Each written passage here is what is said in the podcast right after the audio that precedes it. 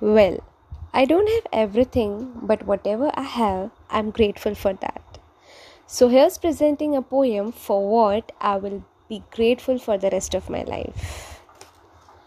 I was hurt by the material world, how it was treating me, I observed. I decided to take a step towards spirituality, which made me peacefully filled. I was waiting in a long queue that divine day I met my Guru. All the demons inside me slept like it was a curfew.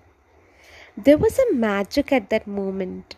Happiness on my face was apparent. That feeling was beyond my motive. It was my life's best appointment.